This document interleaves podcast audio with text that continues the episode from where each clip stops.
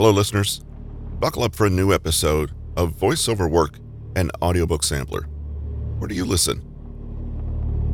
Today is January 17th, 2023.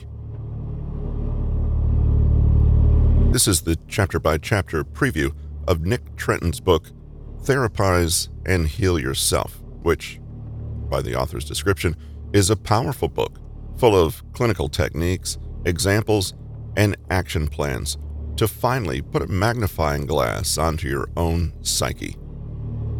You've heard the cliche before that your mental state begins and ends with your upbringing. Come, find out just how true that is and the source of many of your emotional triggers. Change is difficult, but growth is always possible. And in this book, Nick Trenton gives you some insight into accomplishing that. Chapter 1 Understanding Thoughts, Beliefs, and Behaviors. Have you ever found yourself behaving in a certain way, but not really knowing why? Do you have a tendency to lash out emotionally or say and do things that you later regret? Have you ever asked yourself how you feel or what you want, only to hear the answer, I don't know? If so, then this book is for you. In the chapters that follow, we'll explore the root causes of all those behaviors in life that sabotage our happiness and undermine our well being. Whether it's poor communication in relationships, addictions, unmanaged anxiety and depression, or simply a constant feeling that you're not living to your fullest potential, there's usually one predictable root cause behind it all lack of awareness. Traditionally, a psychologist or psychotherapist could help you more deeply understand who you are, what you want, and how you tick. But if that's not a possibility for you, rest assured that you can master the very same techniques for yourself and become your own therapist. Throughout this book, we'll look at the lives of fictional people who are all experiencing very different life challenges, yet in their own way, each of them has just one problem a lack of awareness of their emotions, core beliefs, blind spots, and expectations. As you read, you'll be invited to look more closely at your own emotions, thoughts, and beliefs and how they are motivating certain behaviors and habits. Being your own therapist doesn't take any magical skill or superhuman ability. All it takes is the willingness to be honest, to ask questions, and to courageously take action according to the insights that you glean. Let's jump in. Part 1 Cognitive Behavioral Therapy. Meet Clara. Going about her life one day, she encounters two particular situations. Situation one is that she receives an email from a work colleague asking her a question about a presentation she gave two weeks earlier. She reads the email understands the question, and answers it factually. Situation two is that Clara gets home from work and sees that her husband hasn't arrived home yet. She immediately thinks, he's been in a car crash and he's dead. Terrified, she immediately takes action by blowing up his phone with panicky messages, then furiously Googles how to plan a funeral. Later, she feels a little ashamed of how over the top her actions were. What's the difference between these situations? In both, Clara is having a cognitive response to some stimulus in the environment. Yet, in situation two, it's clear that her thoughts about the situation are not helpful or accurate. In fact, it's not the situation itself that compels Clara to feel and act as she does, but rather her thoughts about the situation. This is the key insight behind cognitive behavioral therapy, or CBT, that not all of our thoughts are for our benefit. Thoughts, feelings, and actions are all connected. The way we think about things affects how we feel, and how we feel affects how we act. How we act, in turn, changes our world in ways that confirm or reinforce how we think or feel. The American Psychological Association, APA, explains that there are three core. Con- Chapter 2 Understanding what you're made of. Part 1 Self Questioning. What would it look like if you could be your own therapist? This is not a hypothetical question. Literally, imagine it now. How would you talk to yourself if you were responsible for providing your own mental health care? Maybe you think that a really good counselor or psychologist is extra caring and compassionate, non judgmental, non directive, wise, and mature. Well, the good news is that if you want to, you can provide all these things for yourself without a stitch of formal training. There's something else, however, that therapists are really good at, and it's how we began this chapter asking questions. A therapist doesn't tell you what you're feeling, what's wrong with you, or how to solve your problems. Instead, they're curious. They ask what you're feeling, ask you to look at how you're functioning, and point you toward your own inner resources so you can start to solve your problems yourself. Why do they do this? Because they know that your life gets better when you are more aware. Telling somebody something doesn't increase their awareness. Asking them a question does. If you want to become your own therapist, you need to get good at asking yourself the right kind of question.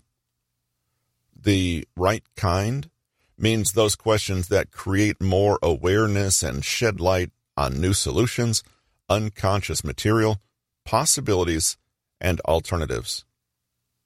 Self questioning is a way to peek outside of the current boundaries and limitations of the problem we're experiencing. It's a way to find insight. What's important here is that when you ask this kind of question, you're not doing so in order to find the correct answer. You're doing so because the process of thinking about the answer is what provides insight and gets you to step outside the box of your current predicament. Ask yourself the right questions, and you can educate yourself about your problem, clarify what you want to achieve, assess your thoughts, beliefs, feelings, and behaviors, gain insight into recurring patterns, see solutions and new alternatives, find forgiveness, understanding, and compassion for your present position. We can ask questions about our thoughts, our feelings, and our behaviors. We can ask them about the past, the future, or the present.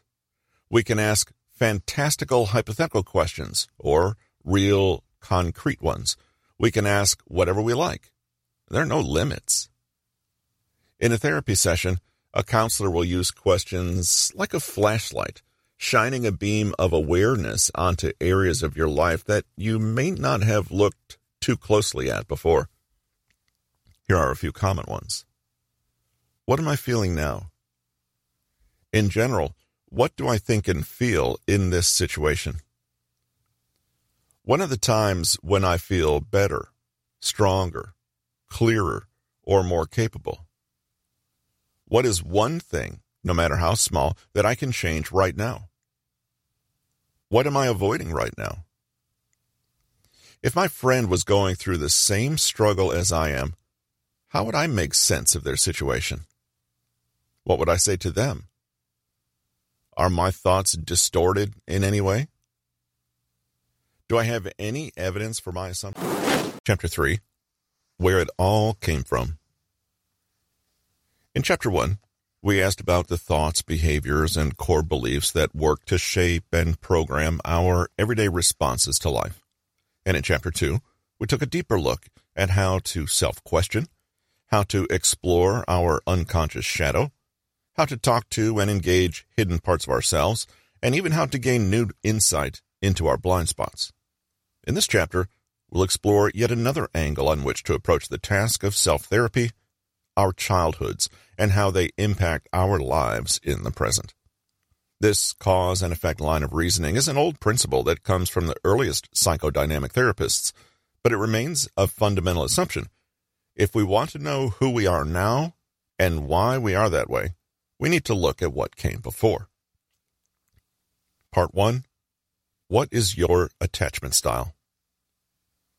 Recall that Clara had the following core belief The world is not safe and I am not safe. People can't be trusted.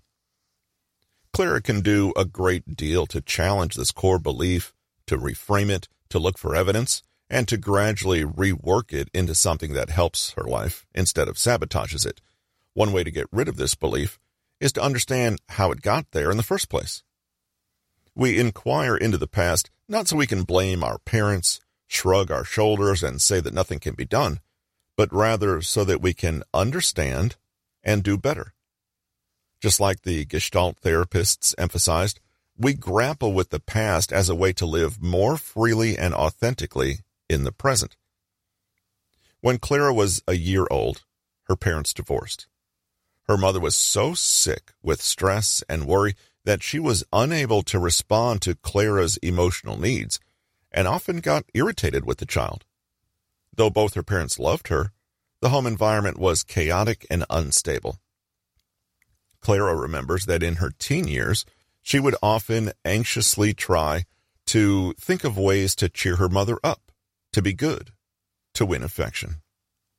John Bowlby was a psychotherapist who was the first to propose a theory of childhood attachment, and he would have classified Clara as having an anxious attachment style.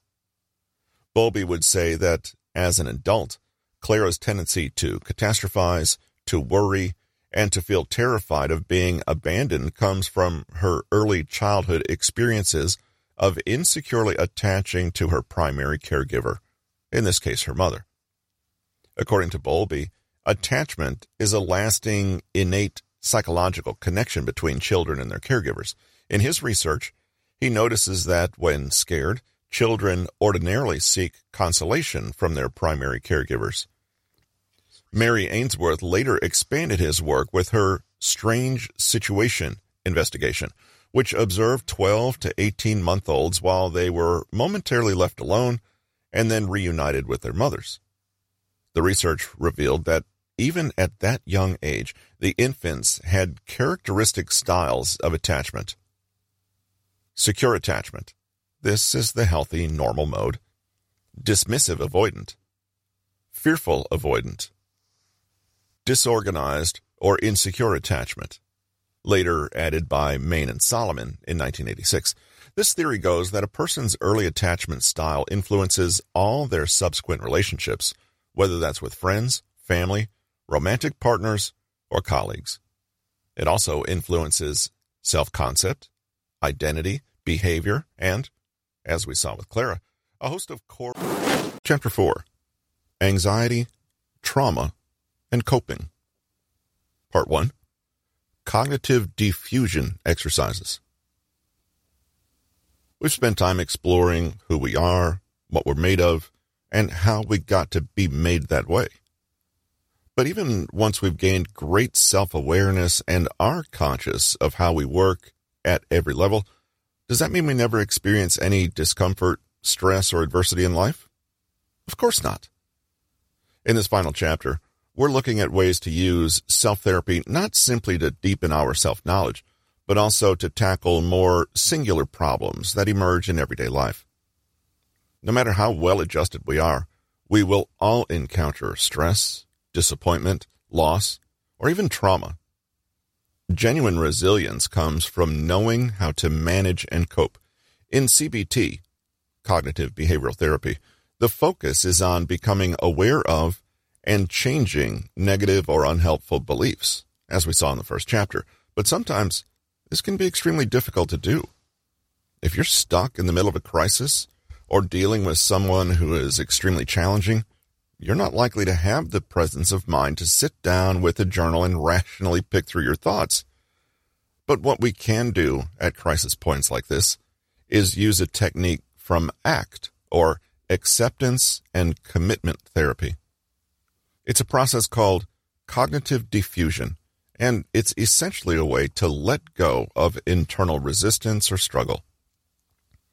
With CBT, we might actively engage a faulty or distorted belief and work with it. With cognitive defusion, we don't engage with it at all.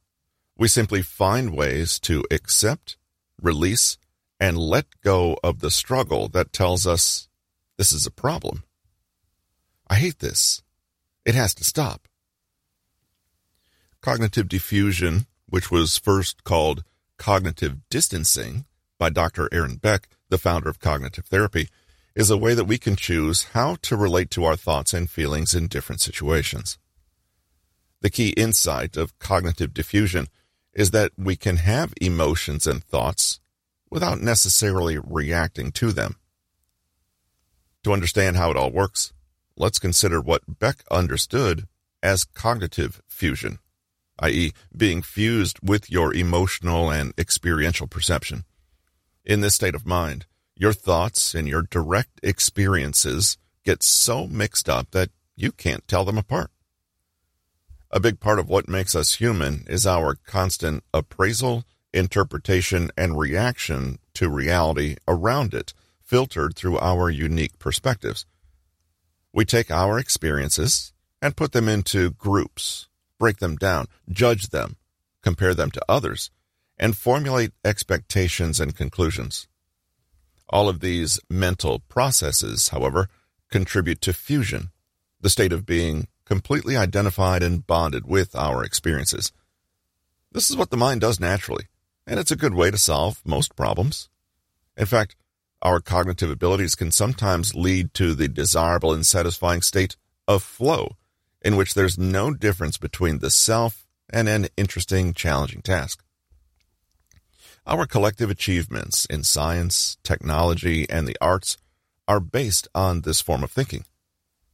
But often, these labels and judgments are negative and global, like, I'm worthless, I'm a failure, he's selfish, or they're mean. This has been How to Therapize and Heal Yourself 15 Self Therapy Techniques to Understand Your Past and Control Your Future, written by Nick Trenton, narrated by Russell Newton. Copyright 2022 by Nick Trenton. Production copyright by Nick Trenton.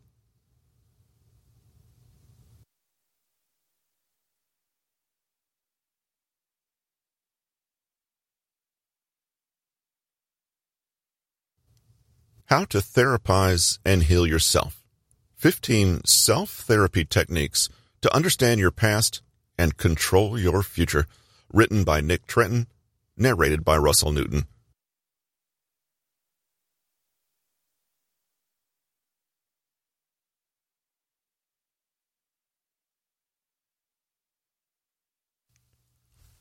Chapter 1 Understanding Thoughts, Beliefs, and Behaviors. Have you ever found yourself behaving in a certain way, but not really knowing why? Do you have a tendency to lash out emotionally or say and do things that you later regret? Have you ever asked yourself how you feel or what you want, only to hear the answer, I don't know? If so, then this book is for you.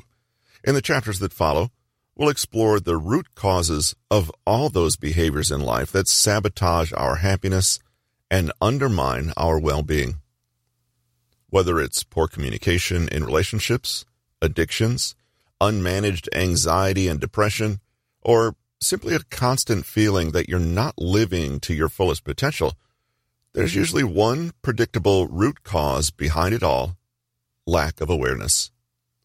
Traditionally, a psychologist or psychotherapist could help you more deeply understand who you are, what you want, and how you tick. But if that's not a possibility for you, rest assured that you can master the very same techniques for yourself and become your own therapist. Throughout this book, we'll look at the lives of fictional people who are all experiencing very different life challenges, yet in their own way, each of them has just one problem a lack of awareness of their emotions, core beliefs, blind spots, and expectations.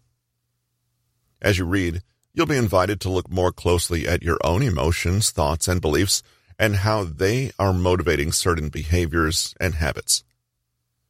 Being your own therapist doesn't take any magical skill or superhuman ability. All it takes is the willingness to be honest, to ask questions, and to courageously take action according to the insights that you glean. Let's jump in. Part 1 cognitive behavioral therapy. Meet Clara. Going about her life one day, she encounters two particular situations. Situation one is that she receives an email from a work colleague asking her a question about a presentation she gave two weeks earlier. She reads the email, understands the question, and answers it factually. Situation two is that Clara gets home from work and sees that her husband hasn't arrived home yet. She immediately thinks, he's been in a car crash and he's dead.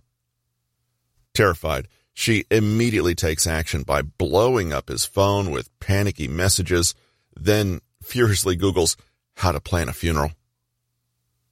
Later, she feels a little ashamed of how over the top her actions were. What's the difference between these situations?